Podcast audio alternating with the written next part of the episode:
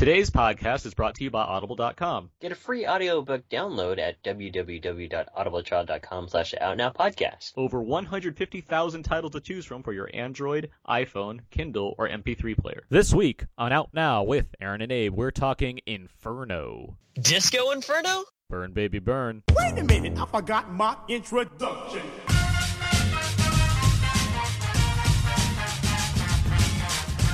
We are now recording, and this is Out Now with Aaron and Abe. I am Aaron, and as always, this is Abe, hi. Hello. Out Now is a film podcast where Abe and I discuss new movies weekly, cover some various movie topics, jump into a mostly spoiler-free review, and then jump back to other fun movie topics. This is episode 261, 261. I think that was a Billy Crystal movie, right? 61 is a Billy Crystal movie, yeah. He he didn't hit 261 home runs in a year? No, he did not. that, that wasn't a thing. Must have been Sammy Sosa. Uh, this week we're talking Inferno, the third chapter in the Robert Langdon film series, starring Tom Hanks Oh. and being directed by Ron Howard.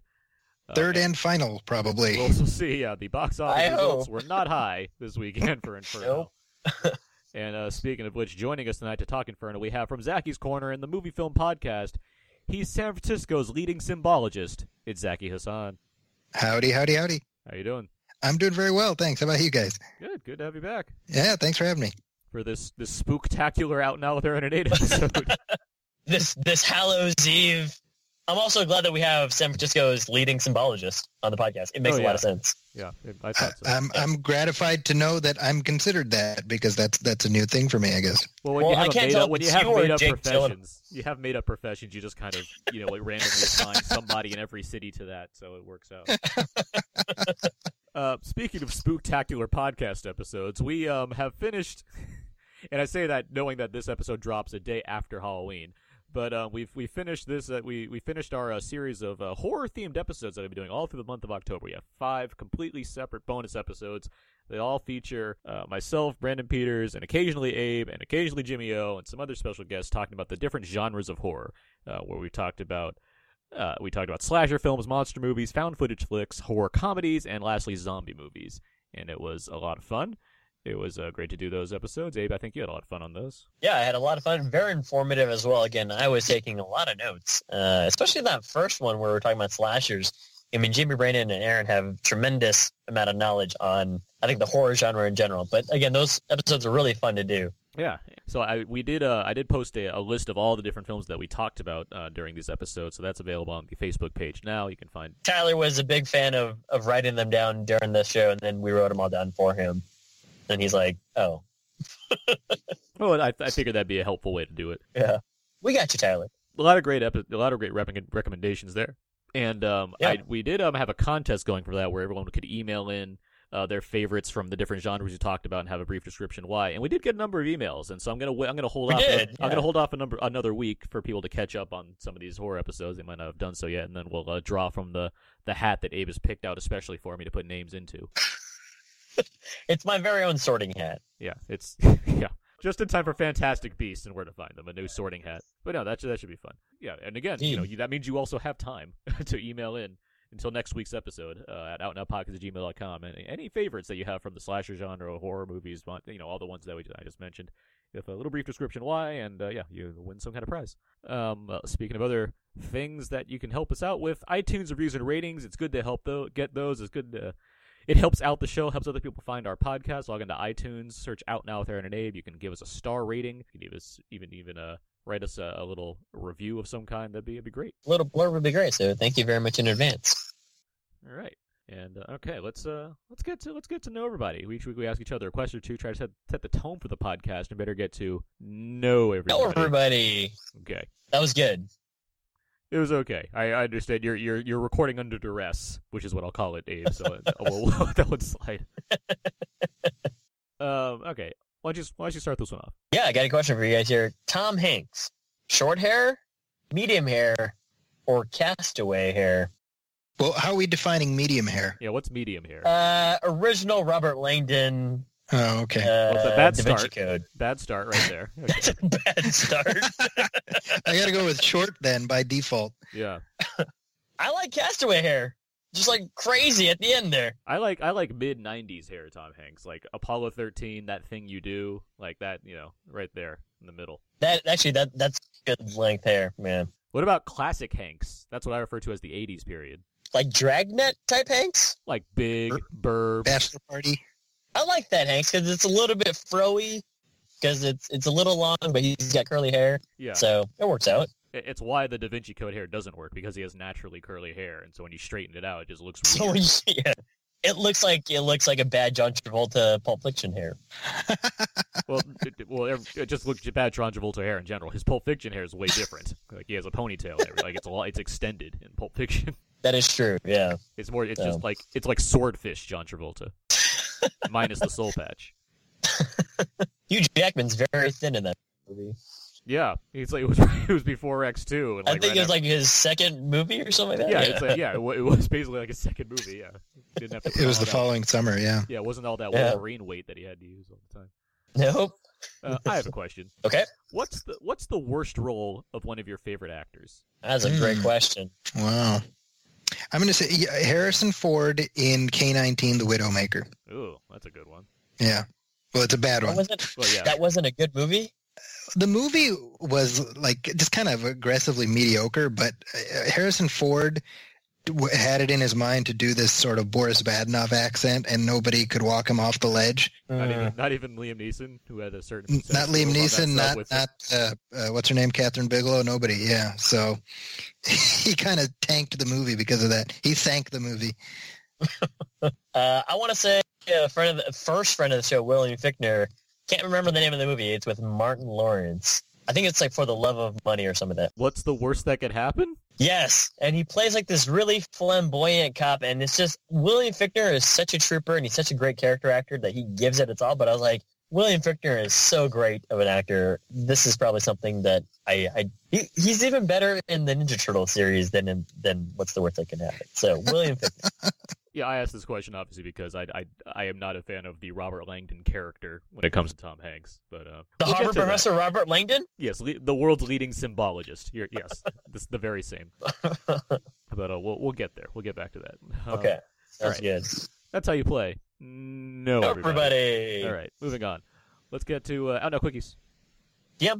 Each week now we will we with the week. I don't know quickies. T- oh, that was pretty good. TM. I tried sing saying it backwards apparently on that one. That's that's. Did you? I what only heard like one little blip, and I was It like, was as oh, if- the rest of it It- is it- good. It's like if you put out now on vinyl, which I'm sure people are want to do, and they reversed it. And slow down. Uh, Abe, have you seen any other movies this week? I have. I actually forgot to mention two movies, or actually one movie that we talked about, which I missed, which is A Birth of a Nation, which I didn't talk about last time because I talked about Apollo 13 instead. And then I also saw Hell or High Water. Birth of a Nation is an okay movie. I think that Nate Parker, aside from events outside of the movie, the movie it, it definitely shows like first time director, meaning you know the entire angel sequences coming in and out of the movie and the dream sequences, which I think have a nice touch to them. But on the whole, I think the movie was just I. It wasn't. It it didn't like knock me off my socks kind of thing. Um, I know that he and he. This was a passion project for Nate, so it just it did have a lot of those characteristics. I'd also say that it reminds me a lot of a superhero movie for whatever reason because he goes really origin based and like, hey Nat, you you're good, you're a special guy, and It's a short-lived superhero. very much so. But I- think it's all right. It's an okay movie. Hell or High Water, I saw because I was visiting my sister and I was waiting uh, for them to pick me up. And there's a movie theater and it was playing. Hell or High Water, expertly written. I really enjoyed it a lot. I think that there's a lot of great cinematography in it. Uh, a couple points which I really liked a lot were a shot where the two brothers are sitting down with a windmill. Chris Pine has his head down. It's kind of just still for a second, and then they talk. And the other is a tracking shot where Jeff Bridges comes up to Chris Pine later in the movie, and Chris Pine also moves with the camera as Jeff Bridges is moving. They're kind of going to come to a point together, and I thought that was a well done shot. Um, again, I think it's it's uh, practical in its writing. There's not a superfluous amount of exposition, or they don't stay on anything too long. You know, when there's a shootout, there's a shootout. It's not as though it's super long and drawn out like another movie or a more dramatic It's not sensationalized. Yeah. Exactly. Yeah. So it's very grounded in that respect. And again, I think that is very well written. It's a little dry and slow at times for it's not for everybody, but I enjoyed the hell out of it. And you I had that lots of is- water. yeah, I did. so, but it's a high recommend for me. All right, well, glad you finally got around to that one. Yeah. Uh, Zach, you see any other movies uh, recently that you want to mention? Uh, yeah, I saw Trolls last week. Um, Yep. I don't think, uh, and and uh, that's a thing. um, I, I did you see it? Did you see it, Aaron? Yeah, Anna and I managed to catch Trolls, and so far I'm agreeing, agreeing with what uh, you have to say about it. Uh, yeah, I it it did it it it felt like uh, Smurfs Redux to me. You know, it, it kind of kind of doing the same thing as that. Um, I did like the songs. I thought it had a fun soundtrack, but I can't really recommend the movie. I'd say just buy the album if you're interested. It's got Hmm. nice covers of of some '80s music by Anna Kendrick and uh, Justin Timberlake, but the movie itself is pretty whatever. Uh, so the idea that you have is that people should not see Trolls, but if you like covers of the songs that you like already, you should not have any context for the movie, but buy the soundtrack anyway. That's exactly what I'm saying. okay. If you Duly like noted. celebrity karaoke, And you can't get enough of it on what Spike TV already with the the, the lip sync. With lip sync. yeah. Or on Jimmy Fallon's show. Yeah. Does he still do it on the show? Uh, he did it with Tom Cruise, and I don't know if he did well, it that with was, anybody that else. was last year before That was a had while the ago. show. yeah. Yeah. I don't know if he's done anything with anybody recently. Because it'd be like, it seems like it defies the point if you made a spin off of a late night Right. segment by still doing it on the show. I mean, I could, I guess. That could be a thing. Um, I saw a couple things. Uh, this I saw a few things actually, but uh, I'll mention a couple. Um, I saw Edge Okay. of I'll, s- men- Ed- Edge of Seventeen. Uh, this Oh. is, Okay. This is a new uh, teen comedy drama with uh, Hailee Steinfeld, um, and also a Mhm. number of other people too, including uh, Woody Harrelson and uh, Kyra Sedgwick.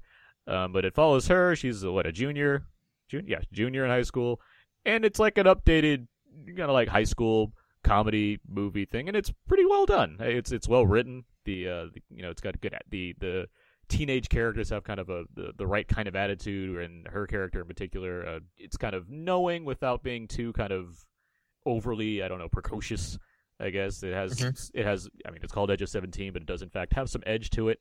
And it's generally well written. It's well done. It, it doesn't really tread much new ground as far as kind of like high school comedies go, but it's it's it's a it's a solid comedy. It's a solid comedy drama. I'm glad to hear that. And the uh, Because I what's saw the name? trailer, the, uh, the it was brother. her, he has a brother in the movie. He's played by the the lead from uh, Everybody Wants Some. The the uh, the tall lanky guy. Like the main, yeah, the main picture that you're following Okay. throughout that movie. Yeah, Yeah. yeah, yeah. Supergirl's husband In in, real life, in real life. He's Okay. he's married to. He's Oh, married to- really? Yeah. Oh, small world. But yeah, it's uh, it's a good movie. I enjoyed it. And um, let's see this uh, this morning actually, uh, Anna and I we got to see Loving, the uh, the second film this year Oh. from director Jeff Oh. Nichols, I really like that. Nice. and it is uh, I think we might probably talk. Well, when's it come out? I think when you know when it comes out, Zach? Is it next week or two weeks from now? I'm not sure off the top. I know it's- November 11th, right? Okay, so it's like two weeks from now. Uh, so Yeah. we'll see if we talk about it more, but it is very good. Um, Okay. It, it's a, it's it's not surprising to me since Jeff Nichols has made nothing but good movies, but um, Right. he, he has once Yeah. again delivered uh, quite strong, and I, I look forward to kind of thinking about it more, so I can you know write about it and then talk about it hopefully more as well. But uh, very uh, strong performances and very it has it's very much feels like a movie from him as far as low key underplaying a lot of the elements from it, but uh, a, you know a good especially you know given they just did midnight special it's very you know you have two very different movies and yet you have the same director covering a variety of different types of ground in, in a very very effective way so uh, I just uh, I, I interviewed him just this past week for for Loving, and I also got to talk to him for Midnight Special. And I mean, the, he's just so thoughtful. Like I just I love b- just asking a very open ended question and just letting him follow his own train of thought. I mean, the guy he's just on on a whole other level. all right that was Anna Quickies Yep. let's move on now let's get to our trailer talk where we talk about one of the newest, newest movie trailers of the week when we thought what we thought of it when it's coming out and what have you and this week we're talking the trailer for Allied this is the upcoming Robert Zemeckis uh, war drama romance movie with Brad Pitt and Marion Cotillard. Um, the two play well, they, they play uh, they play Allied soldiers um, who are spies. um, they are what like it seems like they're basically a- assigned to some kind of mission in North Africa. They fall in love with each other, and then uh, news arise that Marion Cotillard's character might be working for the other side. Um? And things go on from there. Um, the film's directed by Robert Zemeckis, and it's from uh, writer Steven Knight, who I'm actually a big fan of, uh, which is probably my main interest in, in seeing this movie. What are, what are some of the things that he's written before? uh, Eastern Promises is the thing that comes to mind, but Oh, also uh, okay, all right. D- uh, okay. Dirty Pretty Things. Uh, he dir- he wrote and directed Locke with Tom Hardy from a couple years ago, Oh, cool. Yeah, yeah. um, which I'm a big fan of that as well. And uh, yeah, he's he's he's mainly known for screenwriting, and uh, but I mainly because of Eastern Promises. That's why I'm like I really like everything this guy does, pretty much. So, but with that in mind, let's start with Zaki. Zaki, what do you think of the trailer for Allied? Uh, you know, I, th- I thought it looked fine. I, I can't say it really like it. It didn't blow me away. I, I actually had a similar reaction to this trailer as I did for uh, the Live by Night trailer, which was kind of like, yeah, I'm I'm there, I'll be there, but. I, I would have been watching it anyway because Robert Zemeckis and I mean I'm I'm already down you know what I mean same with with Live by Night but I nothing I was just putting myself in the state of mind of coming in cold and just seeing the trailer I don't know that it would have necessarily sold me solely by by what was in it. All right, Abe, how about you? Yeah. Uh, I wasn't blown away by the trailer either. Um, I think the premise is interesting, and I think that the more that they sort of built on the intrigue as the trailer progresses, that's interesting. But alone, it, it it's kind of like a it feels like a lightweight version of The Americans, which I is a show I really enjoy. And again, I'm probably going to see because I, I enjoy Robert Zemeckis as well. And hey, man, you have some A-list actors in here. Sounds like the the writer is now that Aaron's mentioned some of his works. I definitely enjoy some of uh, his writing but um, and it, it seems like it's probably going to be much grittier than the than the uh, trailer is showing me. But on the whole, yeah, I wasn't wasn't super impressed by it, even though I'm going to give it a shot. I feel like I'm in the same. I'm in this. Well, I am in the same boat, but it's more because I really want to like Robert Zemeckis movies again, but it's I've been having a lot of trouble doing so lately. Like I, like 'cause I, I found like The Walk was only was only worthwhile because I got to you know see it in IMAX 3D and see that you know the the ending sequence of you know The Walk. Um, but like Right. before that, it's like this is just not a very good, not really enjoyable. I mean, I get what he was trying to do, but I just was not really latching on to what um, Jiggles was doing with that accent and all the the preamble to the big event. And, the yeah, and But the you know, it does, but it doesn't surprise me that you know once Zemeckis gets to the big technology-based sequence, that that looks good because he's good with that kind of thing. Flight, I know Abe and I, you know, we're we're not big fans of Flight, and I, I especially don't. We're, see we're need. not, but that flight sequence was very well done. Once again, the technical aspect of it, sure, it's fantastic. Right. And Denzel, you know, he's It's- Denzel, so it's hard yeah. to, you know, I'm not going to knock Denzel too hard, but I think the, Right. the script was kind of a mess. And Zemeckis also did Polar Express, yeah. he did Polar Express, and like, Yeah, so I, did- it's not as though I'm gonna knock a child's movie or a family movie, but uh, you know the story is okay. But I did like the motion capture that they did because Tom Hanks playing all those characters was kind of creepy. In Like, any I- case, I really like Beowulf. Like I was a big fan of Beowulf, but like oh yeah, that's right. Yeah, yeah. yeah. I just Grendel freaks me out in the beginning of the movie where he's like tearing his skin off because everyone's doing their merry dance and he's just like ah.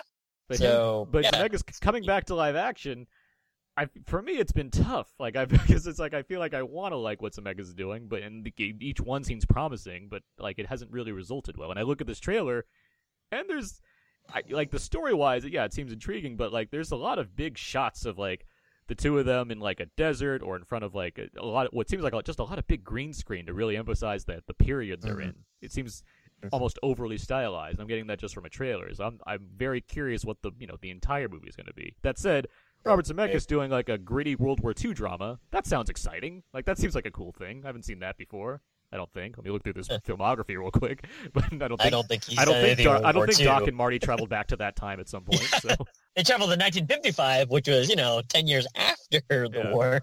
but you know, as I pointed out, Steven Knight is the writer of the screenplay. I'd like to hope that goes somewhere interesting and Right. yeah, I'd like you know, I want it to be good, and it's more of like Zach, you're saying, I'm sold on it because it exists essentially as outside of Yeah. what the footage has shown me so far. But uh, Exactly. yeah, so far, you know, expectations are not crazy high, so uh, Hmm. that's where I'm at with it right now. I'm with you. Yeah, well, Same. Allied arrives this Thanksgiving, uh, November 23rd, and uh, I assume theaters everywhere. So That's going to be a great family movie to go see right after turkey time. Sure, right. Yeah. um, all right, moving on. Let's um, let's get to our main review. Let's get to our main review for Inferno.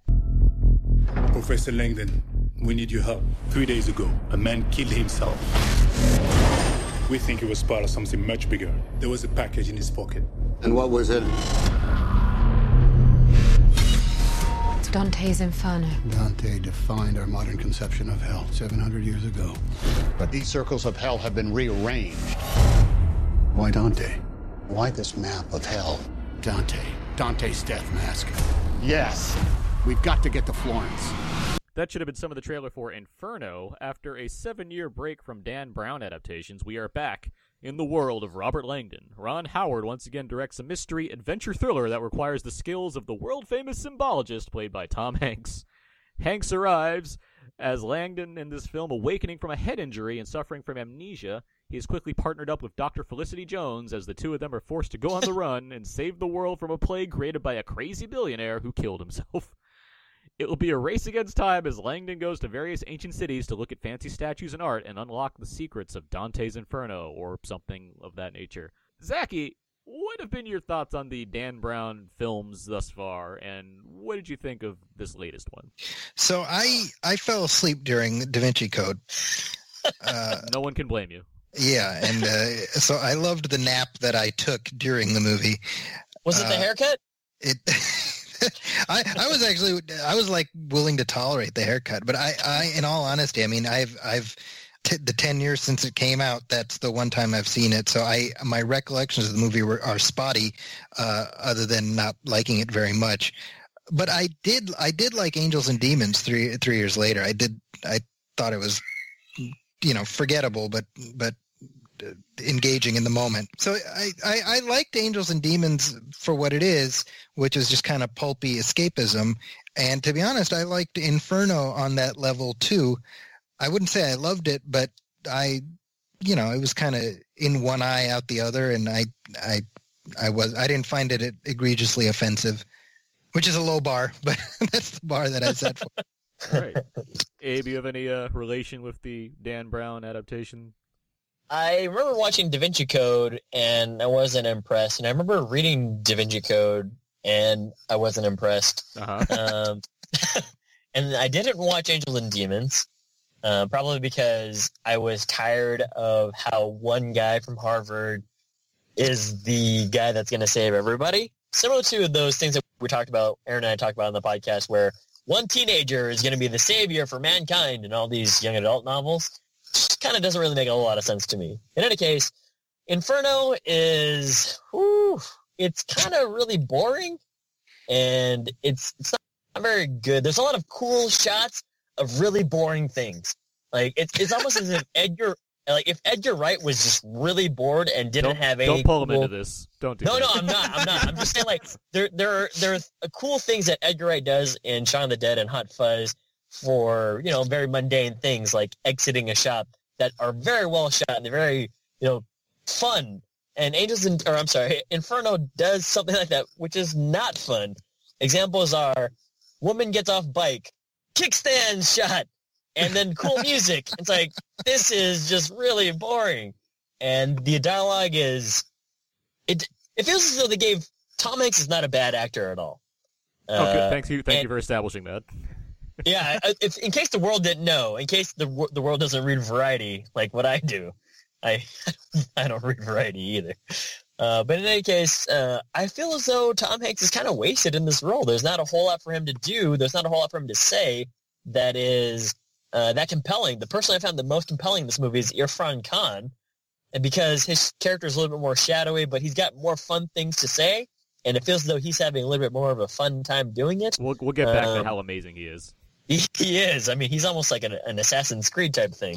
But with that being said, the movie itself is, I found it to be jumbly. I found it to be a little bit incoherent here and there. There's a lot of characters, and they're trying to play with your perception because Tom Hanks or Robert Langdon has hit his head in the early on in the movie, so he can't really rely on his memory that much, and that's supposed to serve as plot twists throughout the movie. And these plot twists are very, very dumb. They're very dull and dumb and uh, not very creative. And that's Dan Brown for you. And I'm not saying that because I didn't read this book people are like, "Oh, the book's way better." It's like, okay, well, whatever. I read Da Vinci Code.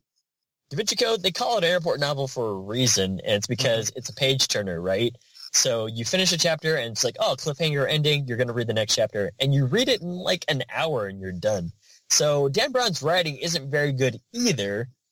Uh, it's not very substantive, even though he there's, brings there's more. Yeah, there's more to why it's not the best. Like, because the the well, the prose is not very good. The chapters are very the prose short. isn't very good. the chapters are very short, so it makes you seem like you're, you know, oh, moving through this pretty fast. Like, Right. the- yeah, they're, the- the they're basic- like three pages long. then the ba- the basic facts are there's a lot of really just uh, like blatant and, uh, historical inaccuracies in a lot of the stuff he puts. Exactly. Yeah, Wh- which is totally fine because it's a fiction novel, and also it's cool that you take these things like you know all these beautiful monuments and and places to visit in Europe, and you make it you know oh well this is like where the the scion of God is buried, and we should dig it up, and Audrey Tautou can be the worm who translates everything for me. But you know when you get to Inferno, the mystery isn't that very it isn't very compelling. So overall. Um, actually, I want to mention one last thing. The first 10 minutes of this movie, I wanted to like just tell the projectionist to turn off this the volume or something because it is it drove me crazy. There's a lot of screeching and there's a lot of like uh, out of focus shots and whatever else. And if you can sit through the first 10 minutes of it, congratulations, you're in for a very mundane ride. Uh, but overall, it's just it's not very imaginative. It's not very good. I think the the mystery in this one isn't as good as Da Vinci Code, uh, which I thought was a little bit more interesting. And it's just it's just very bland. I will say this because I disagree with one thing you mentioned. I didn't find it boring. Um, I do think it moves. Like it's not a. It does like the only place it really stops. After a is the- certain point, though, the no, I think the only place the movie really stopped for me was in the third act when it's like, okay, now we need to explain everything. Even then, though, I still thought it, it never really led up on a sense of momentum. Now, with that in mind, it's not good. I mean, the, my first note is the movie's capital D dumb. I mean, that's that's the thing here. The the the, I've never The- heard that expression before. the entire logic is based around this billionaire who creates a plague, but instead of just releasing that plague, given that he's going to kill himself anyway, he sets up a timer for this to happen and then uh, lays out an elaborate series of clues to make sure it it can be found. It just it boggles my mind. But okay, I'll give it that. The the the way this movie just goes throughout uh, throughout its thing, yeah, I exactly I know what you're saying. It's kind of there's a there's a pulpiness to it where you're supposed to kind of accept how silly it is and just kind of go along for the ride. Yeah. But I, I just don't really care for the ride, and it, I Hmm. part of it's because I don't think Hanks or Howard really belong here. I don't. Yes. I don't. I don't think Ron Howard's a good director for these kinds of movies. He's a he's a guy who he can direct like every men type movies or historical dramas, but you know, doing a pulpy thriller that's not his thing, and it shows all three times now at this point. And then you have Hanks who plays every men, but playing like you know book nerd. I like I don't care for this character. I don't I don't like him in this role. I don't think he's doing bad work because he's Tom Hanks, but I don't think that he's a person that's fit for this type of like thing. Like I get that it's supposed to be like a guy that's not an action star in basically an action movie, but it just Sure. It never feels right every all three times that I've seen him here. The best thing that I can say about him this time around is that well, two things actually. One, they toned down his hair, which you know, great for that. Thank you. Yeah. and the other, Well, they did in the second one too. no, they tamed. well, they tamed it down. Like I, it's it's it's much. It's a lot like uh like the X Men movies at this point. Like Wolverine, like used to have hair like super high, but now it's like okay, like we can we can get rid of the points at this point. We can. Now it's just Hugh Jackman in a beard. Yeah, now it's like he's just bleach blonde at this point. Like that's what they're going with Logan. They gone. with He's the a surfer dude now. Yeah. With this one, like I like that they they toned down Hanks's hair. And they also um, they they did me a benefit by making him have amnesia, so he doesn't have to tell me how smart he is every ten minutes, which is what my That's other big problem is with the first Yeah. two movies. So it's like his attitude is like cha- he's humbled essentially, which makes me happy. Going through this story again, like it, for, it feels cheap for what they like. And this movie did It cost like half the cost of Angels and Demons. Angel Demons, I don't think it's a good movie, but I do. It is, it, it, especially coming off of Da Vinci Code, which I tend to call one of the worst modern blockbusters of recent years. I mean, it. I think it's a horrible movie. Angels and Demons was at least kind of fun and really silly in what it's doing, and it has a classic Ewan McGregor helicopter scene that I'll never forget. Um, this one, Does it rival John Lithgow in Cliffhanger helicopter scene? oh yes, it does Okay. very much so. Uh, this one, it's not quite Angels and Demons good to me as far as Okay. movies I'll never watch again, but like had a decent time watching that that that legendary category. But it's not like Da Vinci bad either, so it just kind of sits in the middle. But and I was saying it looks cheap. This movie, there's a there seems to be a lot of effort to make it seem like it costs more than it did because besides the locations, you spend like the first third in Felicity Jones's apartment, and then there's a lot of just like, hey, we've arrived at a place. Okay, now let's go to some underground part of it so you can't see any of Any, like it's just like it seems very obvious that they had to go to sets a lot, and the and the direction's so overdone in this thing. Like Abe, you're mentioning these shots of like kickstands and stuff, and there there is there's a lot of like intense close-ups. There's a lot of random cutting. It feels like That's there's a lot even. of There's another one of just a car turning in and then Tom Hanks opening a door. That's another action quick cut shot. And I was like, what is this? There's a lot of stuff here that just feels like okay Yeah. this is just not this is not the series that needs to be and given that it bombed this weekend i hope we can stop these now and learn our lessons um, but i will i will i'll second the praise for Irrfan Khan though i don't necessarily need a whole series of movies starring his character but Mm. he is a delight in this movie compared to a lot of the other things going on in it like he's More, more so movies starring him in general would be a good idea. Well, like my Yeah, one of my agreed. favorite scenes in Jurassic World was him having like a great conversation with BD Wong while they both wore like n- you know nicely tailored suits. Now I get a you know the best scene in this movie is once again him standing in a room dealing with exposition while wearing a nicely tailored suit. So it's like if that's what Irrfan Yeah. Khan does now, I'm all good for that. Like that's that's a good thing. And if he got kni- if he has knives up his sleeve, that's even better. yeah, it, it's also good. I like to add that um, I I didn't so much mind that it was quick cut direction, whatever. else. It's just that Robert Langdon as professor of symbology, it doesn't match. It it's, it feels as though they were trying to do some sort of like Jason Bourne or if it's some kind of National Treasure type thing, and those are all fine. But the main character is not. He's not like a Nathan Drake type character or an Indiana Jones type character where he's kind of gruff and you can see him using a, a bullwhip. He's he's a he's a symbologist. He's, a- he's a They- he's they an don't really put him in those situations though. Like he doesn't like he gets into No, one but, I fight in this movie, but like that's right. it. It's Like, not he- it's not as though he's fighting him with a book, uh, Jason Bourne style. But when they have all these tense moments, and then they have the music playing up, and then all that he's talking to, to Felicity Jones is about is about Dante and how uh, one passage is going to take him to the place where uh, evil Ben Foster has decided to plant a biological uh, thing. It's it, it doesn't. It feels as though it's kind of making fun of itself, but not really sure of how to do it. The, movie, the movie's so- way too serious to make fun of itself.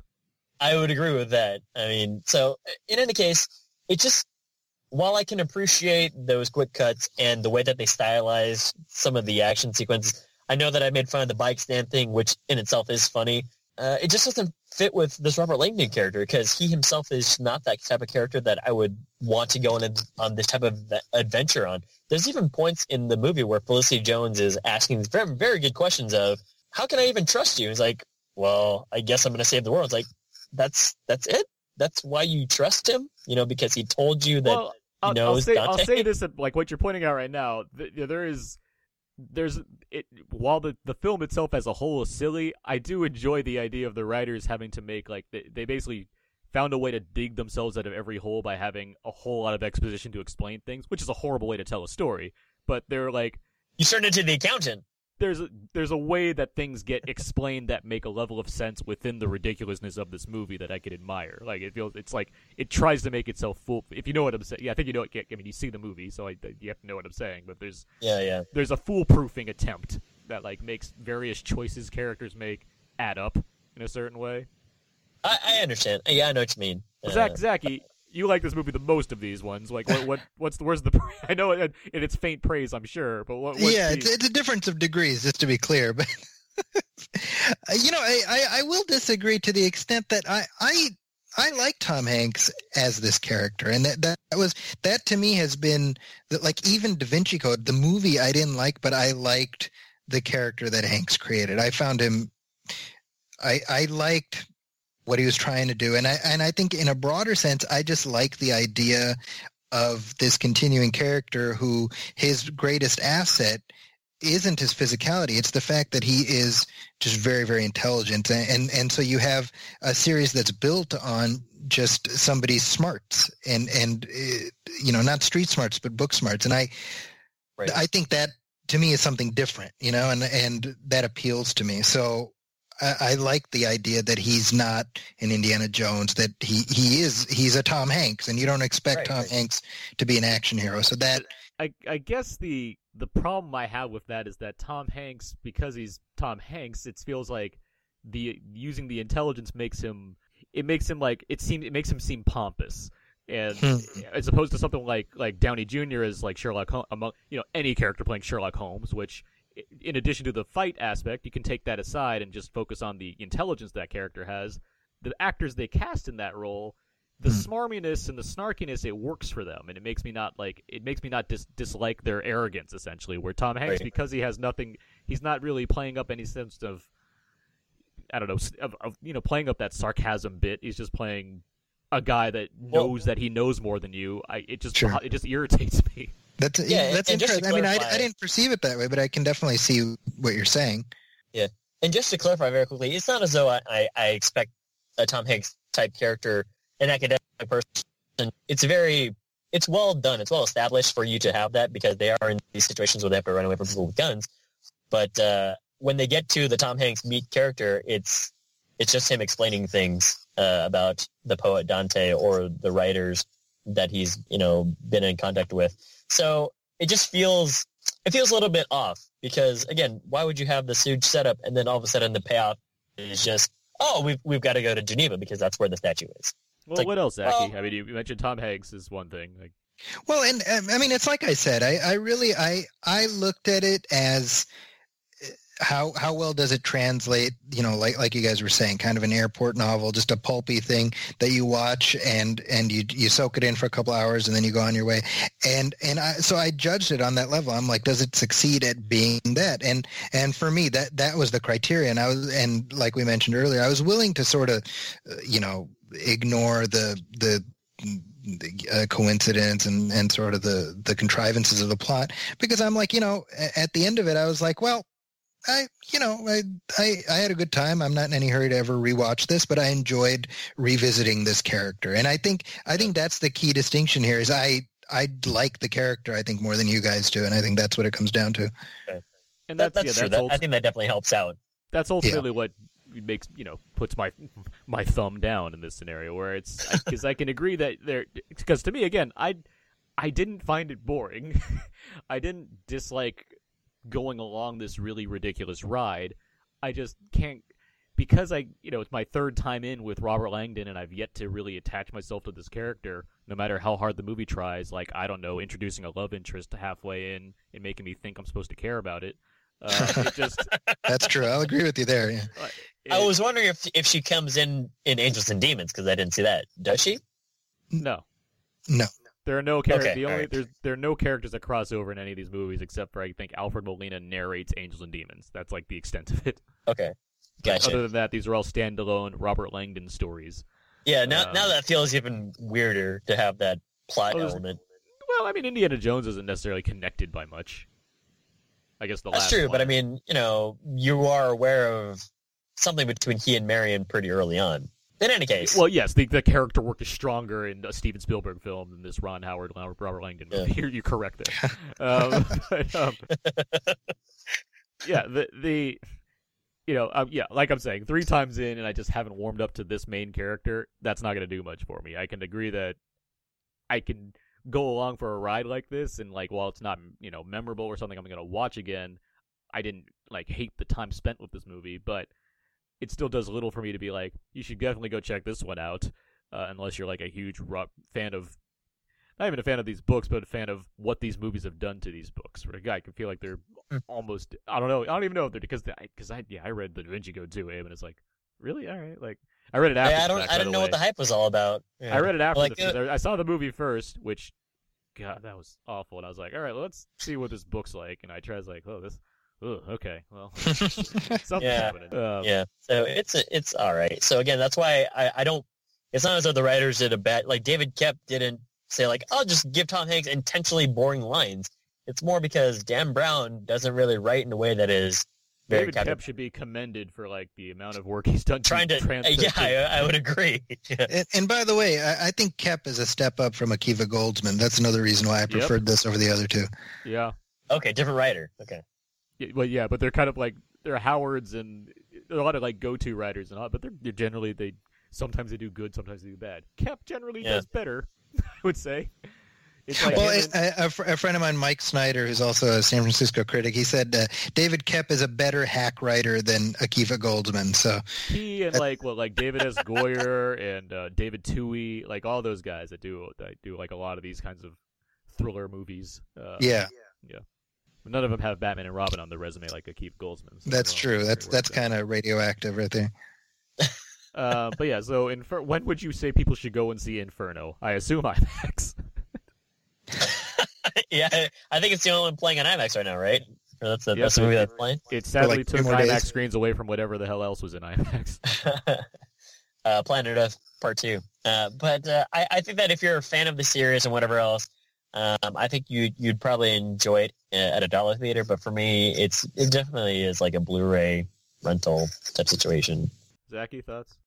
Uh, I, you know, what I was telling somebody else was, if you're if you're looking for a thriller right now in the theaters, uh, your options are fairly limited. And I would say if you're choosing between this and like The Accountant, I would say go with this. See, I would s like because we've had okay. That's so that's an interesting this, uh, versus match. the, the past few weeks we've had Jack Reacher, Girl on the Train, Accountant, and this movie. I'd, Yeah. prob- I'd probably say Accountant honestly because it's just so like I don't think that movie's great. I don't think it's very good, but it's I don't know. It feels it's it's off the wallness is a little more off the wall for me than this movie, so I probably recommend that one because I you know I, haven't think this is it wasn't the third Accountant movie. This is the third Robert Langdon movie, and I just don't care. But the the Sure. Accountant, it's not. You know, none of those are good, by the way. Girl on the the worst. No, no question for me. But um, accountant's like, all right, well, you tried something different. I can give it credit for that. I gotta I gotta give a shout out to Luke Evans, man. He keeps trying to make a good movie. It just hasn't happened yet. He's been in well, he's not not in good movies since the thing that you're like, oh, that's Luke Evans from Like I don't even know what movie that would be. Fast Six. I know, but he's like a cameo appearance, right? No, that's in Furious Seven. He's a cameo. In Fast Six, when he's the Yeah. villain, He's the really- villain. He is a good yeah, he's, He's, like a good the villain best in villain Fast of that series. Yeah. Everything else that he's done is like I I can't recommend any Well, Luke since, he, Evans. since when he got like promoted, promoted to like The de Hobbit. guy in Dracula Untold, like everything, like it's like okay, He's thought he was uh, okay in the he's Hobbit. good in the Hobbit. Yeah, what he's you in The talking about? Hobbit. He's like the he's like the one thing I'm like kind of I, I enjoy in the Hobbit movies. Like, oh, there's just a guy that doesn't want to be here. Yeah. Isn't isn't he the Beast in the upcoming? Uh, or, or he's no, he's Gaston. Gaston. He's Gaston in the upcoming movie. Oh, let's see how that goes. Let's see how that Which goes. I'm that's because like he seems like such a low key guy. I'm excited to see him be like boisterous and over the top. Like that'll be and eating twelve dozen eggs a day. Just to help him get large. Who's who's Beast in that movie? uh, Dan Stevens, of course. Oh yeah, the Oh. guest Dan guest. Stevens. Yeah, the Yeah. guest is the Beast. There you go. He's okay, our I got guest. Aaron, where, when would you tell people to go see Dan Brown's movie or Tom Hanks's movie? They're, it's all their movies, guys. I I wouldn't. Uh, Okay, no, all right. I mean if you like these movies, I guess you could. I mean if you if you if you watch Da Vinci Code and you're like this is my ish, then yeah, obviously you're gonna like this movie. I mean I don't see the I don't see that not happening. Like if you like Angels and Demons, and you're like I, I don't I don't know why they'd be like oh suddenly this one's not good anymore. It seems like they're the same thing. But uh, yeah. otherwise you can pass on you can pass on this one. You can wait till uh, Wow. Okay. All you right. can wait till you can wait till you get the the Blu-ray three pack and have a very boring evening. That's what the, Abe. Did you see Jack Reacher by the way? Not yet. That's on my next to do, and I'm I'm kind of bummed out because, uh, Because I didn't listen to your likes it? reviews yet. yeah, I mean, you know, people are giving it mixed reviews, but uh, I, you and I liked the first one. Yeah, that's Uh, why this one was my biggest disappointment of this year. Woo! Wow. That's high regard. One of my what was the other? There's some other movie that disappointed. Oh, Suicide Squad was the other disappointment of the yeah. But um, I I forgot about that. all right. So that was our Inferno review, obviously. Um, let's let's get to our sponsors real quick. Today's podcast is brought to you by Audible. Why Audible? Audible content includes more than 180,000 audiobooks for your iPhone, Kindle, or any kind of MP3 device, and you can go to Audible and get a free audiobook download uh, and a free 30 day trial membership. Just go to audibletrial.com slash podcast, choose a book to download for free, download it, and just start listening. It's that easy. You can also check out their service. If you don't like the service, you can get rid of it, but you get to keep that book you download for free for free. So be a winner and read And read. exactly, or listen at audibletrial.com slash out now podcast. All right. Enough of that. Let's move on now. Let's get to our uh, feedback. Feedback, feedback, feedback. This is where we go over the various questions and answers on our Facebook from our Facebook page, facebook.com slash podcast, where we read all of the uh, answers that you listeners gave us on the questions we asked this week, and you asked us some questions that we'll be happy to answer as well. And I'm starting this one off. Uh, here's our first question: What's what's what are some of your favorite movies with world-ending stakes? And Zach, you feel free to chime in whenever you want to. Uh, Jay Jay adds uh, The Cabin in the Woods. Good Uh, answer. Philip writes The Return of the King and Pacific Rim. and uh, Justin adds 12 Monkeys, and for fun, Night of the Comet. I will say, Night of the Comet, the world does technically end already. I don't know if there's any stakes at that point of the world ending, but I, I'm happy to hear any shout outs to Night of the Comet because that's a fun movie. There you go. Hmm. World ending. I like the stakes. Cabin in the Woods answer. That's a good answer. Yeah, that is a good answer. Especially when you think of it in that context when starting the movie. That's true because you 'Cause don't it's like it doesn't ever- seem like a movie that's like the and the, the world's at stake in that movie. right. I'm gonna throw in the core because why not? Because the core is good fun. Um, uh, you know what I'd mention is is Terminator Three because they actually do end the world, and I thought that Oh, was right. a novel approach. You know, Beneath I the Planet like of the Apes. Also. Yeah, me too. The Planet of the Apes. Yeah, that's a good one. Yeah. Okay. Uh, moving on. Next question. Uh, regardless of performance quality, who is your favorite Tom Hanks character? Jason answers with Viktor Navorski in The Terminal. I like his generally positive attitude. Philip adds uh, Michael Sullivan from Road to Perdition. Ooh, And lastly, Justin has Josh in Big. That's so, as far as like who, what Tom Hanks character would I like to hang out with? Yeah, Josh and Big. He's a You know toy what? executive. He doesn't want to deal with a building that turns into a robot. That's boring. I would actually say, like, you know, Tom Hanks is such a good actor that all of his characters are really very, very good, including the 57 that he plays in uh, Polar Express. I'm going to say Robert Langdon just to piss you guys off.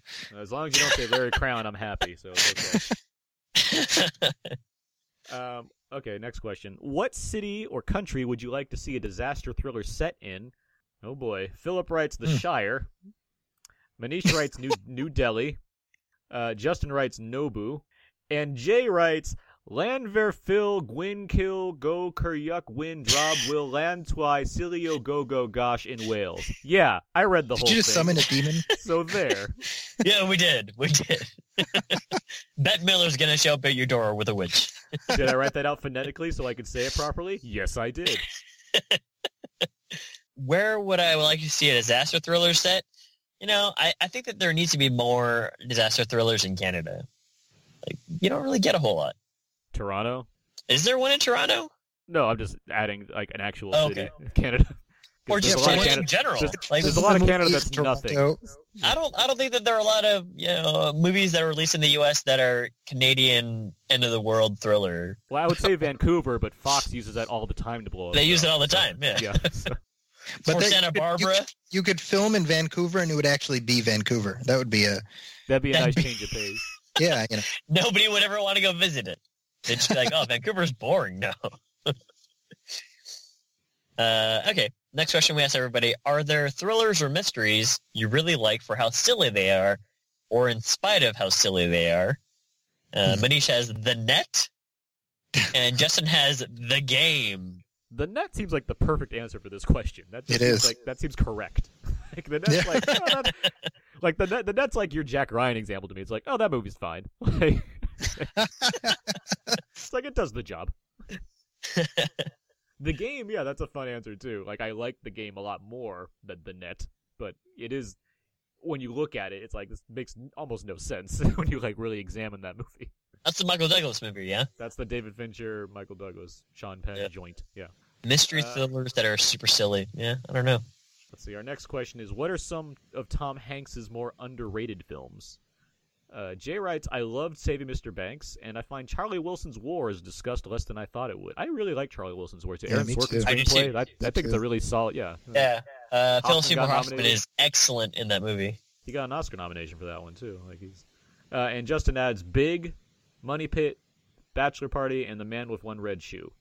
I think Big has its fair share of acclaim. He got a he got Big his is first Oscar nomination. pretty beloved. Yeah, Yeah, but the other ones, yeah, I would I- say I the would say- Terminal. I would say the Joe versus the volcano, which I think is the best of the Tom Hanks, Meg Ryan films. And Yeah, I- agreed. I, I think it and it, it goes woefully undersung because I think it's a really solid movie and really You know what nobody ever really good. mentions? What The Burbs. we talk about the Burbs of this podcast, but yes, we I talk would- about it all the time because you and I talk about it, but Burbs is nobody great. ever says, the hey, Burbs, the Is, Burbs. the Burbs is great. Yeah, It's kind of spooky, too. it is. It's got its it's got its uh it's got Yeah. that Joe Dante horror aspect to it. Yeah. And uh, last question we have uh, that people uh, answered that we asked was, are there any actors out there who you can feel can do no wrong? Manish has The Rock. He is sunshine as a person. Uh, April writes Denzel Washington. Justin has Matt Damon. Darren writes DiCaprio. Uh, and lastly, Alessandro writes Kevin Spacey. Even if I don't like the movie he's in, I always love his performance, including Nine Lives. I mean, he's I didn't see Nine Lives, but I I wouldn't say Kevin Spacey didn't do a good job as a talking cat. It's a good point. I just assume he did great. I'm gonna guess that he did great too. But I think As all of those voice. examples, I, I yeah, I think uh, yeah, I don't have much of a issue Definitely agree. Maybe J. Edgar, not DiCaprio's finest hour, but I can look past that one. That's, Never saw the beach. yeah, yeah, it's not.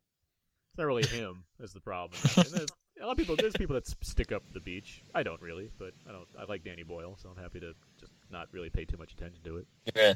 You know, there's a lot of character actors that I think fit this category where they can really do no wrong. I mean, Yeah, You know, I think Philip Seymour Hoffman was like that certainly for me. I absolutely agree. Yeah. Yeah. So Patrick Wilson, he's also a really good actor that I don't think he has ever really had anything where I thought that he was bad in it. So anyway, Yeah. All right. Now we get to our question. We got one question this week uh, thrown our way. This one's from Alessandro. Uh, with so Mhm. many classic movies like Blade Runner, Ghostbusters, Indiana Jones getting revisited or rebooted or getting sequels, etc., is there a movie that you think should be left alone and untouched? And is there a property that could do with a reboot or sequel that is just being ignored? We get we get this various forms of this questions a lot on this podcast because obviously Abe, it. yeah because Abe and I are obviously the foremost authorities on this subject. We are. Uh, yeah, we have a book out right now. Uh, yeah, uh, properties that should be touched and not touched. it's a really controversial book, but um, a Controversial title. yeah. Um, Uh, well, I, we talked that, about what we, uh, we talked about reboots and sequel, like things that we could think could get sequels before, and I think John Carter is one that tends to come to mind for us as far as. one I, I liked John Carter. Yeah, I think I you and I both like, did. Yeah, so I was like, we could see another John Carter. We could get Tim Riggins Yeah. back in the, back on Mars. Get see where that goes. Tim Riggins also needs some some work. I think he's a really good actor as well. Um, Uh, but uh, something that I don't think needs to be remade ever again is the Indian in the Cupboard because the movie, the first movie, wasn't very good anyway. But I enjoyed the hell out of the books when I was in elementary school. You know, you saying that actually that that is actually good because that's something that seems like that could be remade again. Like that It- seems like it- a, yeah, like doesn't we- it? Like they're doing They're gonna- so I mean, they're, Yeah, they're gonna so- like modernize it with some hip kid, and then you know it's gonna be some. That's your that's your Cowboys gonna be greatest fear so far. That some hip kid will be involved with it. Yeah, Omri is not a hip kid. He gets beat up all the time. He has like a a, a, a wash sink as his place to store all his toys. I think they could preserve that element. I hope, but I, I please don't remake Indian in the Cupboard or So, the wait, so- subsequent books. So they so you didn't like the movie the first time, and you're No. actively against them ever trying again. That's your that's your Yes, because I, I think they've forgotten about that property, so they can never do any, any more harm. Because again, I, I really enjoyed the books. I, I I literally cried when I was a kid when when he opens up the cupboard again and and uh, his little toys is back to being plastic. I was like I'll go- 4th I'll- grade. I'll go a more traditional route and say things you know like the real classics, like you know Casablanca or something. It's like we don't we don't need to try. Please never remake Casablanca. That is a perfect movie. As as far as stuff I'd rather them not touch, um, just two things that come to mind are Goonies and Labyrinth. Yeah, I can Yeah. see. Yeah, I could like the kind of the general like the things that have you know people have this kind of '80s nostalgia for. I could you know I wouldn't necessarily think, man, we should really cash on on those things because people love the original versions of them. Like I I don't know what other neat world you know realm needs to export with uh, Beetlejuice, but you know every time someone has to ask a question like that, it's like okay, Yeah, here we go again. there's no more Beetlejuice.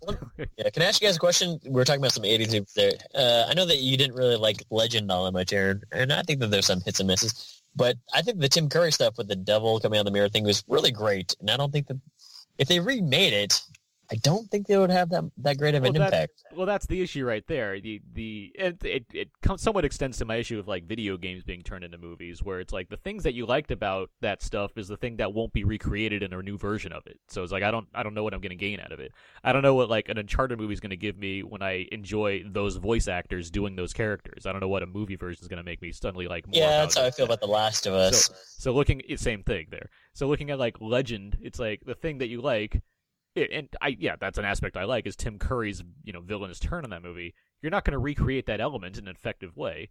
That was the problem with like uh, Nightmare, Nightmare on Elm Street, or like Jackie Earle Haley. He's a great actor, but that version of Freddy Krueger I didn't care about. And then even like the iconic stuff like him coming out of the walls in the Wes Craven version, where it's practical, it actually looks effective and scary. This is just Yeah. like a CG mess of like a walls moving and it doesn't look real at all. So it's like, what am I taking away that's you know new and shiny and fun here? The same with like the Thing remake that we had to suffer Mm. through also. well, Like, technically, it was a the prequel Thing continuation. Yes. Yeah. Prequel But with the same title. Yeah. Yeah. That was just Yes. a confusing thing. The thing like- and its prequel, The Thing. yeah. Mary Elizabeth Winstead had to listen to an 80s song to know to let people know that we are in the 80s. But so it's like the you know if you're gonna go for that kind of '80s nostalgic route, you're not gonna get the thing that makes you nostalgic for it to begin with, and the and generally and it so given the results that we've seen from these attempts, the new stuff isn't worthwhile either. So it's like I don't know Yeah. what we're doing here I would agree with that. compared to So, uh, Well, yeah, one yeah. one thing I'd I'd love to see them redo with an eye towards having it be a something that continues is is Highlander, which is just kind of sitting there. I feel like that's something that's tailor made to be revisited. Um, again, with an eye towards knowing that they're going to actually continue the story as opposed to keeping on ending it and then having to contrive a way to keep it going. Yeah, yeah. I think that's a neat idea because Highlander itself, you know, that's something that can continue without you trumping on the original story, which the original with Christopher Lambert and uh, Sean Connery. Uh, Sean Connery, you know, wasn't it wasn't a masterpiece by any stretch. I don't consider it very good. That's No, me, but- though. but, the uh, concept I is- enjoyed it. Yeah, Yeah, and, they, so- and the concept can live on because I enjoyed the TV series quite a bit. Yeah, uh, Exactly. That's that's that's what I tend to uh, attach myself to as well. Like when there's, I'm less enamored when it's something I really like that's getting remade but had a good concept. But when it's something that has a good concept that I thought was okay or could have been explored better differently, yeah, I can get on. I, I tend to be able to get on board with something like that.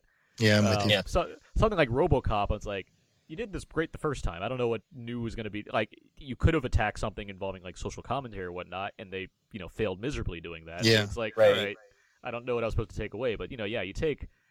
You know, you take an, something like like Inner Space. I really I like Inner Space. I think that's a solid movie. But I can see a modern update of Inner Space with Sure, you know, that's a great today example. Yeah, that's a Like, perfect there's- example. there's ideas there where you can really make use of you know what kind of filmmaking abilities we have today. And Right. I can only hope that that works out for Denis Villeneuve's um, uh, Blade, Blade Runner, Runner? sequel Yeah. because I, you know, I really like that director. That's a Uh, I would I- that's a high Zaki, bar have to, you, to have, you, reach. have you seen it already? Have you seen uh, Arrival yet, Zaki? I, Arrival. I haven't. Oh, I'm you seeing have. it this week. Okay. I have. I can't say much about it so far, but Yeah, yeah, there- yeah. I don't want but, you to. uh, but yeah, there. Yeah, I mean, I, he's you know he's a visionary director. It's seems, and like there's, it is like you said, Zach. It is a high bar to kind of get up to to get anywhere near. it, But I mean, I could see something interesting happening given the right amount of effort put into it. Well, and, so- and I, I think my any enthusiasm I have for that sequel is because he's doing it. yeah, You know, I, I'm like would any. It's like it's either Ridley Scott or somebody like him. Anybody else, I can't imagine I'd have as much.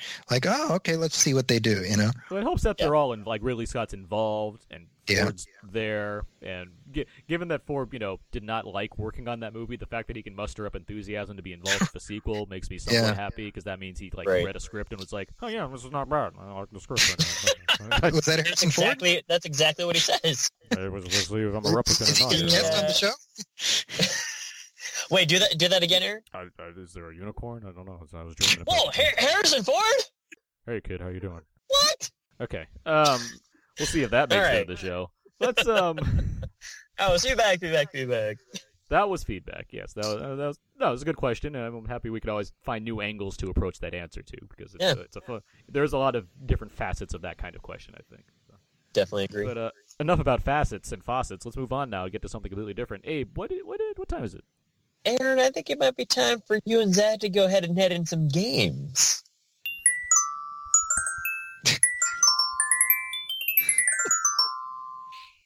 Little known fact, that's actually the song that plays when Tom Hanks finds that little uh, projector.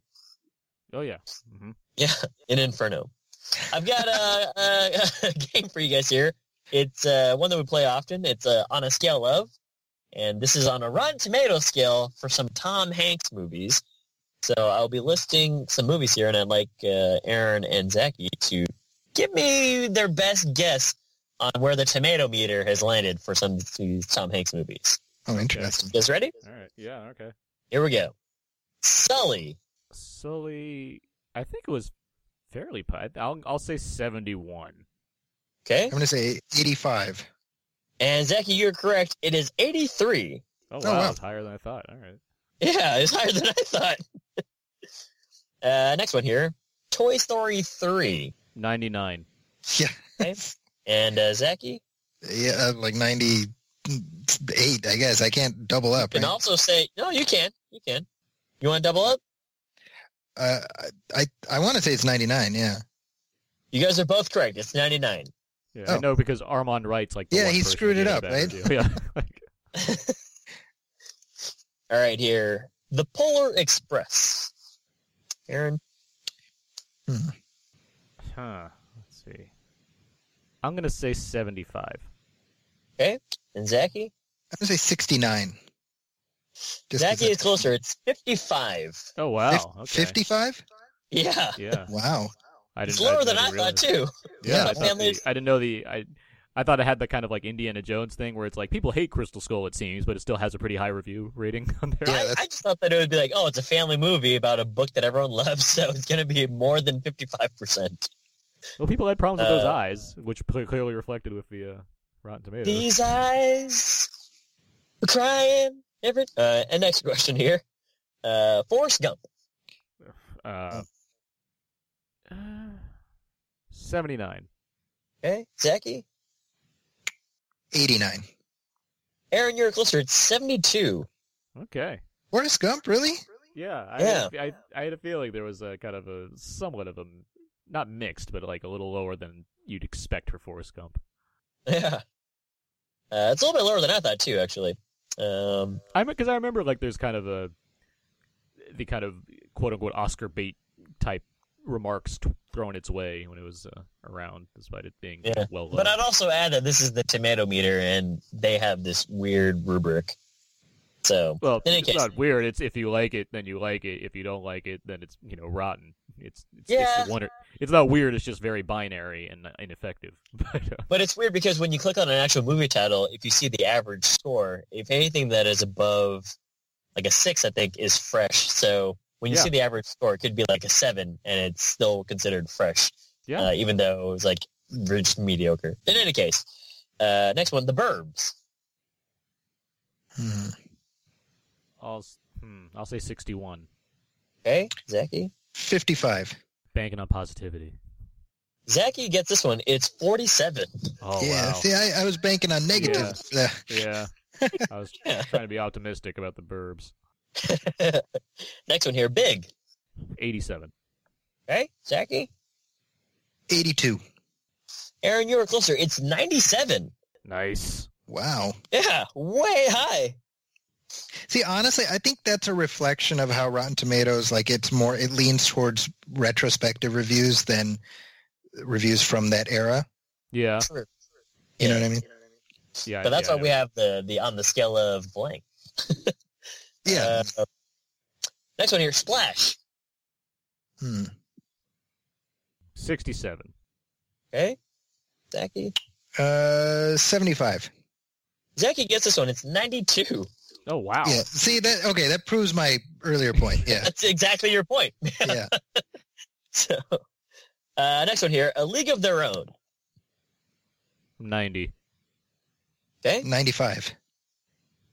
it's seventy-seven. Oh What? wow. Okay. You know what? Aaron, You get that? I'm not Exactly. understanding any of this. Yeah. All right, here and the last one, Larry Crowne. Thirty. Okay. Zach, Uh, uh, 21. Aaron, you're closer. It is 36. Okay, all right. Uh, you guys are tied here uh, Oh, with wow. so tiebreaker, The Terminal. Ooh. Hmm, Hmm. This could go a couple ways. Hmm. I'm gonna say 65. Okay, Zaki. 55. Aaron, you get this one. It's 61%. Oh, Okay, wow. So Beat it over. there you go for the terminal here. And just for funsies, uh, how much do you guys think Da Vinci Code made U.S. domestic in its Yeah. Oh, domestic. It's like. Oh, what is 200 something. I think Okay. it might be. It might even be three. Uh, because I know it was like it was like the second biggest film of the year or something like that. It's like 225. That's what I'm going to. Because like, cause like you're saying? Pirates, Pirates Dead Man's Chest was the biggest that year. So this was like something high. You have a number, Aaron? I'll hmm, I'll say like two ninety five. 217. Zaki, you got that one. all right. Hey! Little But low. worldwide, worldwide 758. yeah, That's worldwide's crazy. Yeah, Yeah. yeah. that's why you, You can make see why they kept making these. Yeah, Yeah. You know Angels and Demons? Angels and Domestic? Demons. It, it's like one something domestic, like one sixty or something like that. Okay. Do you have something, Zaki? I want to say it was like 125 or 145. 133. Yeah, pretty good, 33, Zaki. Yeah. Yeah, Worldwide, 485. Yeah, but it still made that world overseas, but and that's before overseas was like even bigger. So, so Right. Da Vinci Code especially, that's like that's huge. That's, for I was surprised to see worldwide 758 for Da Vinci Code. I mean, that's Well, that a book lot was of... like a worldwide phenomenon. Like that was a thing back in 2006. Like You know Vinci what else was a worldwide phenomenon? I was thinking of those, uh, what are those teenage lovers who were wolves and uh, vampires? Twilight. Twilight? Yes, that thing. So, book sales don't really indicate great movies, is my point. This is true. In any case, I, I didn't say anything Uh, were great. Anything. I know, great I know. movies, but okay. I'm just saying, like, the, the book sales on Dan Brown movie, good job, Dan Brown, for making a lot of movie, but they, they be aight. Anyway, that was games. All right. Thank you. Thank you for that. You're welcome. Uh, let's move on now to Out Now Presents What's Out Now. These movies that are coming out on Blu-ray or DVD this week. And I got a few things here. First up, Star Trek Beyond. I liked it. Man, I love this movie. There you go. It was another Star Trek. That's, that was my response. Aaron's not huge on the franchise. Oh, Aaron. uh, Bad Moms comes out this week. Didn't see it. Me either. It doesn't do much. Like it, it- Okay. it, like it has a premise and it doesn't really follow through with it, which is whatever. Is anybody shining in it? Uh, Kathryn Hahn's good in it. Like she's funny, but she's Yeah, funny. in good to hear. By the way, I finished uh, Transparency. Kathryn Hahn, probably one of my favorite characters in that series. He's very good dramatically in that series. yeah. Yes, she is. Yeah. There's a lot of good performances in that se- in that hilarious comedy that wins all those comedy awards. the uh, the you know that that uh, that Tom Hanks SNL. There's a lot of good skits in that one, but there is one that like like spoofs the idea of like comedy series like Transparent, where like it, it has like it's a did you did you guys see? You know what I'm talking about? Which one? Which which sketch? It's like a tape sketch where they do like this commercial for a new CBS comedy that's trying to catch up with Netflix and other series. Oh, I didn't see it. where like it the, the joke is that like everything happening is like super dramatic but it's still billed as a comedy and it because it's on C it, like the CBS thing makes it even bigger of a joke because I it's, did see that, yeah. it's a really like enthusiastic announcer playing up all these intensely dramatic scenarios but still It's really funny. comedy which and I get it because like transparent it's not like hilarious like it, there's humor in it but it's like this is really right in the line of what we're calling a comedy here if we're gonna win Golden Globes and whatnot for comedy like so. I mean, hey, man, The Martian won for best comedy. So Well, The Martian is, you know, I, I told you, Dave, I, the- extended edition, it adds in all those musical numbers. It adds in that scene where Matt Damon's standing in front of a brick wall and telling out jokes to nothing. It's great. Does the Blu-ray also have the uh, the live audience version where they're laughing? Oh yeah, it clapping has the laugh track that they took out of Sports Night and put onto The Martian. That was like season season one of Sports Night, right? That's a that's a deep joke cut right there. that is a deep But cut. you know, you know what's interesting about Sports Night, by the way? I just found this out. The Great first show, season, by the way. Yeah. the first season was not was shot in front of an audience. That's real Yeah. laughter. Oh, it was. I had no idea. I didn't know that. No. Yeah. I thought they I knew- pumped it through. The, I the knew first season was. I knew the first season was, and then they like slowly took it out over the second season. Like they Well, the, so the second season was single camera. The first season was multi-camera, but they yeah. they shot it in such a way to disguise it, which I had no idea about until like two weeks ago. That's such a like because that show it's you know it's very good. I agree. Abe, I think because you know got Sorkin dialogue running wild in a in a comedy, but it's so like it's in that same similar like something like Sopranos where it's in that Yeah. like early era of like TV's changing and we're trying to adjust accordingly of how to Exactly. film these types of things. Um, I'd also yeah. like to like add that right it's on the only like border. yeah, it's only like two seasons long, and I think that that was uh, to to its benefit. I mean, I got did- the whole series. I have it on Bleed DVD. It's a good. No, yeah, series to watch. I enjoy because even though I think they might have wanted to go for longer, I'm glad that it was only you know a short run because I totally otherwise agree. It might have gone really off the rails at some point or something like that. Uh, next up, uh, Batman: colon, Return of the Caped Crusaders. This is the latest DC animated uh, Batman film, which star which re, which stars Adam West and Burt Ward. So it's a it's a '60s Batman style uh, DC movie, which I want to see. I'm excited to check this one out. Actually, Me too. Me too. uh, next up is Anthropoid. I saw this movie over the summer. It's a World War II drama with Cillian Murphy and Jamie Dornan. Did you see this one, Zaki? I haven't. I haven't even heard of it to be honest. It's um, it's okay. Like it's about a true story involving uh the the Nazi president Czechoslovakia, and there's a famous uh, siege that takes place, which makes up like the back half of the film, following an assassination attempt on a high-ranking German o- Nazi officer. And uh, there's some good stuff in it, um, but it's it's worthwhile for the the last act because the last act's pretty great, but it uh takes its time to get what it's doing. It, it feels a lot like remember Valkyrie. It's Yes. kind of it has kind of a it has a similar mood to Valkyrie as far as like people that have to face like an inevitable end, but like have a somewhat thrilling time getting there. So, Yeah. Gotcha. If that makes You know- sense, like You know what I liked about Valkyrie too that that I, I think a lot of movies should maybe take a chance on is uh, in the beginning the the cast is speaking German and then you transition into English because you're just supposed to basically realize that these guys are speaking German. Well, that yeah, that's what Jack Ryan movies used to do. That's what the that's Oh, what did Clear, they? that's what that's for Hunt, Hunt for Red October. Hunt for Red did. October that's did what, that, yeah. That's what Clear and Present Danger Yeah. did, where there's like characters are speaking and and then it like zooms in and zooms back out again. So it's like you get that they're so basically so Sean Connery doesn't have to do an accent the whole movie. That was Exactly. Yeah. Or or any other actor. They Or don't any- have yeah. to do like uh, they don't have to Oh, yes. uh, you know speak poorly in a different language. It's just kind of understood that no, they're still speaking German or whatever language they're speaking. or have it's just they or don't want to write subtitles for us. or have an accent that makes no sense if they're speaking in a German accent, but are supposed to be just not speaking English to begin with. Like I, you know, Right. I that approach makes so much more sense to me. and I'm not sure why movies don't do that more often. As far as like, all right, yeah, we're just supposed to you, you have an accent for some reason when you just shouldn't be speaking this language to begin with. But okay. Yo, no say. Uh, next up, speaking of Kevin Spacey, Nine Lives is out this week, guys. Pass. Thank goodness. Our long Uh, national nightmare is over. We can watch it. at you home might get a screener for it. You never know. now. Uh, fingers crossed. From your mouth to God's ears. the award screeners are coming, so we'll, we'll see. Nine lives coming up. uh, speaking of things that no one bothered with, The Sea of Trees, that Gus Van Sant movie that like got lots of bad reviews at Cannes a couple years ago, starring Matthew McConaughey and Ken Watanabe. That's now on, Blu- on Blu-ray. So uh, yeah, that's a thing. I didn't even know that the movie existed. It's a movie. So there was that movie, The Forest, that horror movie that came out. This is like the there is. It's, ba- it's based It's, off this it's like a this- horror this- movie? No, no, but the, but it's they're based around the same. They're based around the sea, the same forest where like there's a Uh-huh. forest by Mount Fuji in Japan where people commit suicide, and the forest was like you know a play off that for you know spookifying, but uh, this one's more of like a drama involving Matthew McConaughey going into that forest.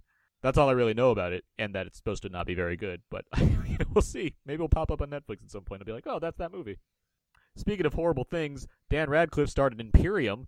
Um, that's now on Blu-ray. This is where he plays a uh, a uh, a uh, skinhead. undercover cop one? under- Yeah. undercover skinhead. Yeah. Glad to see Harry Potter's branching out. It's good to know that you know between Swiss Army Man You know and, and, and neo-Nazi, Right. he's really uh, making us making a name for himself this year. He's he's going the Gosling route. What Gosling have to break out of? Oh, so he also did a neo-Nazi movie. So Oh yeah, it was uh, the Believer. yes, yeah, that Yeah. one. Yeah, okay. Uh, lastly, Outlander season two, and Hell on Wheels season five, volume two, which I think is the final set. Basically, the final time I ever have to say "Hell on Wheels" in an Out Now Presents What's Out Now episode. I feel like I've said that every single time. I'm It's come out surprised that that's been on for five seasons. Yeah, they're ahead of following. So there you go. I mean, yeah, good for them. Good for them. Uh, last thing to, or not last thing. Uh, next up here, extremely cool. These movies that are now streaming on Netflix that I can uh, recommend in some way. We talked about Black Mirror last week. That I I just want to continue saying that Black Mirror is now on Netflix again. This the latest season of that uh, very twisted uh, Twilight Zone like series. If you have not caught up on that one, that is a Doesn't that have uh, Toby Rock and Roller guy? Toby Kebbell's in the first season of Black Mirror. yeah. Oh, it's not uh, the same cast. Well, it's an anthology series. Every episode is different. Gotcha. Yeah, but it's a, it's a good one to catch up on. I, I watched the first episode of this season so far, which has Bryce Dallas Howard, and it's directed by Joe Wright, who we both like, except for Pan. Well, Um, I had high hopes for that. I mean, he had a good Nirvana song uh, sequence. but um, no, it's a it's a solid start so far, and I know uh, director uh, Dan Trachtenberg, who did Ten Cloverfield Lane, he has an episode in this one that I'm looking forward to watching as well. And what else? Uh, Ravenous is on Netflix now, and I'm always happy to see Ravenous around for people to catch up on. The, the, the cannibal movie? the cannibal movie with Guy Pearce. Oh my and, uh, God. Robert Carlyle. That's a deep cut right there. I talked about that one on uh, Brandon Peters, friend of the show, uh, Cult Cinema Cavalcade podcast. Um, it's a, you know, it's it is still horror season, so if you want to catch up on. He really was licking me. movie, That's what I remember from that. It, it's a good one. Jeremy Davies. Yep, it's a great cast in that movie. Um, what else? The Fall season three is now on Netflix. If you're a fan of that series of uh, Gillian Anderson. Uh, let's see. The I saw The Doors is now on Netflix. If you wanted to get a good Oliver Stone movie this year, that'd be a, a nice way to go. We're talking about? I mean, he had a decent. No, it wasn't very good. No, it wasn't. and I also saw The African Queen is on Netflix. I really wanted to mix things up this week when I saw what was on Netflix now, but these uh, these things all just made their debut on Netflix streaming. So there you go. Uh, let's see. Next week's show. Next week we're talking Doctor Strange. Woo woo! Getting strange next week. That's that's the plan. And uh, yeah, so that's what we're doing then. I'm gonna Uh, have last my eye makeup on, and I'm also gonna have like really bushy eyebrows on during the show. So That's You your know, Benedict just Wong letting you costume. my Benedict Wong. All right. So uh, last thing we do here. What should people go and see now, and what do you plan to see next? Zaki Hasan, what do you what should people go and see in theaters right now? Ah, well, uh, I does La La Land open this week or next week? When does it open? No, not till December. Does it really? I thought it opened up in December. you Oh, okay, never mind. Well, when You it got- comes you out, might, you might get time. a seat early because you're a professional. I, I and I have no concept of when that comes out. Um, coming out this week, I, I would say Trolls, but uh, like I said earlier, just by the by the album. What are you seeing next? Uh, Doctor Strange uh, uh, earlier this week, yeah, and then I'm seeing um, Edge of Seventeen also. Hey, what should people see in theaters right now? If you can catch it, you should definitely check out Hell or High Water. Uh, high I recommend. still, it's playing still. I still see it like in random theaters. It's still out there. So Yeah, I'm glad. I mean, again, I think it's a solid movie. It's very grounded. Uh, it, and then next, Doctor Strange. I, um, I would, I want to recommend Deepwater Horizon because I feel like that movie should have done better than it's doing, and it's quite good. I, I really liked uh, Deepwater Horizon. I say the same about Ouija. I think Ouija's quite good too, or, or the Oh yeah, forgot the about that. Ouija Yeah. prequel. It's a, it's quite quite solid for a horror movie. And, and you And, uh, mentioned that you don't need to see the first one to see this no, one. it, actually it would probably help you if you didn't see the first one. So and uh, Moonlight, if you can find Moonlight, that's uh, really good too. Oh snap! That's right. That is out. Yeah. Yeah. yeah. And yeah, next uh, I'll be seeing Doctor Strange. It's next on the Are, docket. are you guys seeing Doctor Strange? Uh, are you guys gonna try and catch it in IMAX, or is it Yeah. coming out in IMAX? Okay. It's an they're all Marvel movies come out in IMAX. Dave, come on. Yeah, But uh, And 3D? Are you guys gonna try and Yes. see it in 3D? yeah, Okay. I mean uh, the the movie's really trying to sell itself on how good its 3D is, and I've heard those things. So yeah, as far as being confirmed that the 3D is worthwhile. Um, so yeah, I I don't feel obligated to do so this time around. I feel like oh, this seems like a, a worthwhile endeavor to go in that format. okay. Uh, we'll we'll talk about that next week if whether or not it was worthwhile to do so. But uh, yeah, I, Well, I'm I'm just saying like I might have to watch it like three times. you can watch it the first time in 3D as opposed to watching the movie once and then seeing it again, expecting something completely different, like you did with Ghostbusters. I was expecting Ghostbusters 3 to be pretty amazing. Uh, but in any case, no, I was just thinking, well, probably IMAX in 3D and then probably once in flat, uh, just 2D at a regular theater. You really plan to spend a lot of money on Doctor Strange next week. I'm just, you know, Marvel is giving me a lot of checks to give them good reviews, so what can I say? At least you're open and honest about it. No, I'm not Those Marvel checks that we that we all I do this as a giant hobby. I have no online presence for movies. All right. Well, with all that out of the way, that's going to do it for this week's episode about Now With Aaron and Abe. You can find more of my work on my personal blog, thecodeiszeek.com. You can find all my written movie reviews over there, as well as uh, over on whysoblu.com. You can also find me writing daily at screenrant.com, and I'm on Twitter at Aaron's PS4. Abe? You can find more fun stuff over at twitter.com slash walrusmoose or Instagram Oakley Dokley. uh, and also Aaron's blog, Aaron's PS4. I mean, I'm sorry, uh, thecodeiszeek.com, where he might mention my name every so often. Zaki Hasan, where can people find more of your work online? Uh, um, well, you can find me at my blog, zakiscorner.com. That's Z-A-K-I-S corner. I'm also at the Huffington Post, where my movie reviews go up regularly, as does the Movie Film Podcast and the Nostalgia Theater Podcast. And I also write for Fandor.com and um, Sequart.com occasionally. But uh, best way to find me is on Twitter at Zaki's Corner. Again, that's Z-A-K-I-S corner. That's also my Instagram handle. And you've also got a, a blue check box now, or uh, I- you have a I- verified account. I am verified. I, I did not exist before last week, but I do now, so that's a big relief. Twitter has said I'm real. Who's the latest guest on the Nostalgia Film Podcast? Uh, so the latest episode just dropped this past week, and I talked to Terry S. Erdman, uh, Terry J. Erdman, excuse me, and Paul S. Block, who co-wrote a book about uh, Labyrinth, celebrating the 30th anniversary of that film. So we Nice. talk about the whole making of, and uh, they talked to basically everybody involved in the film. I mean, unfortunately, except for David Bowie and Jim Henson, but basically everyone who uh, was involved in the film who is still around, they were able to talk to, and it's a it's a fantastic book, and I I really enjoyed the interview. So Very cool. Yeah. Zaki, I've got a question for you. uh, yes. Uh, how tall is Joel Edgerton? How tall is You, he? you have a photo with them. I, I have I have two. I have a series of. Oh, you have two. Okay. Yeah, I've, I've met him twice now. Uh, he's uh, he's he's uh, uh, I don't know. Looks uh, he's Just, just curious. Just curious. Like I'd no say- real, no real rhyme or reason to this question. Just so I was curious because like I remember that you had a photo and I was like, you know, He fought Tom Hardy, so He's That's true. he's uh, a little bit taller than me, and I'm like five eight. He's probably okay. it says five- five eleven. five eleven. Let's say. five eleven. There you go. Just Yeah. curious. I wanted to, I wanted to plug your Joel Edgerton photo. He, and he can I just tell you seriously, the, one one of the nicest guys. Uh, I've gotten to meet him twice in in this year and last year, and he's just he's just super super cool, just super laid back. It's just a, a fantastic interview every single time. Oh, very cool. Yeah. yeah. All right, you can find more. You can find all the other episodes about Now With Their Name over on iTunes as well as on Audio Boom.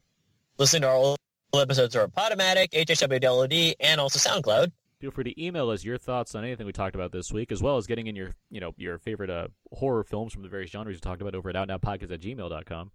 Yeah, or you can ask us questions or answer our questions or post anything silly at our Facebook page, facebook.com slash outnowpodcast, or you can tweet us at twitter.com slash outnow underscore podcast. And if you have any questions, feel free to post any David uh, Pumpkins uh, gifts over at OutNowPodcast at tumblr.com. I think it's David S. Pumpkins. Sorry, forgot, the, Yeah. forgot he has a middle initial now. Uh, Zaki, thank you for joining us this evening. Thank you, Zaki. Thank, thanks again for having me. Always a pleasure, boys. For sure. And until next time when we get strange up in here, that's going to do it for this week's episode. So until then, so long. And goodbye.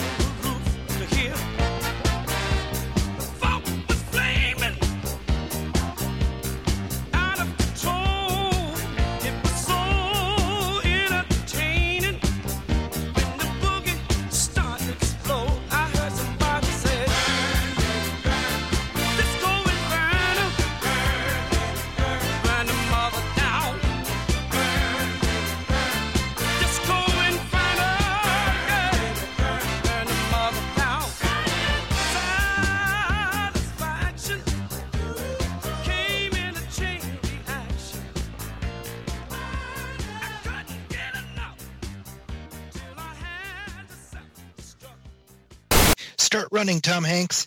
Dante, Dante, Dante, Dante.